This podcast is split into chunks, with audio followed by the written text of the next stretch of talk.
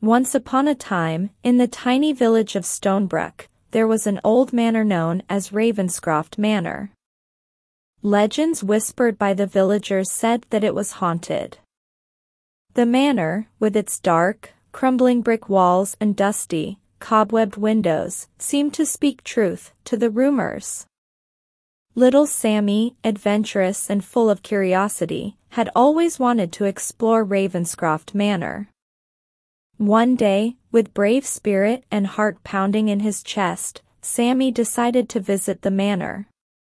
He walked slowly towards it, clutching a small flashlight in one hand. As he pushed the creaky gates open, the wind seemed to whistle a warning through the trees. Undeterred, Sammy stepped into the manor garden, the crunching sound of dried leaves under his feet echoing in the silent night. Stepping inside the house, Sammy shone his flashlight against the walls. The old portraits of stern-faced men and women peered down at him from their frames, their eyes almost seeming to follow him. Sammy forced a gulp down his throat. He was already here, he had to continue. As Sammy climbed the ancient staircase, the house seemed to come alive with strange noises. Muted whispers, rattling chains, strange laughter, echoes of a time long gone by.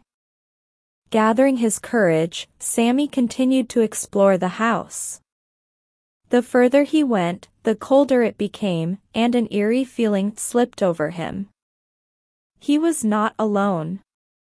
Suddenly, he heard a loud bang from behind a closed door at the end of a long corridor. Sammy walked towards the door and slowly pushed it open. Inside was an old library with dust-covered books and a worn-out rocking chair which creaked eerily as it moved back and forth on its own. Sammy felt a shiver creep down his spine, but before he could blink, an icy cold hand touched his shoulder. He spun around with a scream, but to his surprise, there was no one there. He heard a soft whisper in his ear, You dare to venture into Ravenscroft Manor, young one? Sammy ran out of the house as fast as he could, vowing to never come back. When he returned to the village, he narrated his daring adventure. Some laughed, others shuddered, but all agreed that Sammy was indeed brave. The villagers continued to spin tales about Ravenscroft Manor, which remained as eerie as ever. From then on, Sammy had his own ghost story to share during the chilling evenings in Stonebrook Village.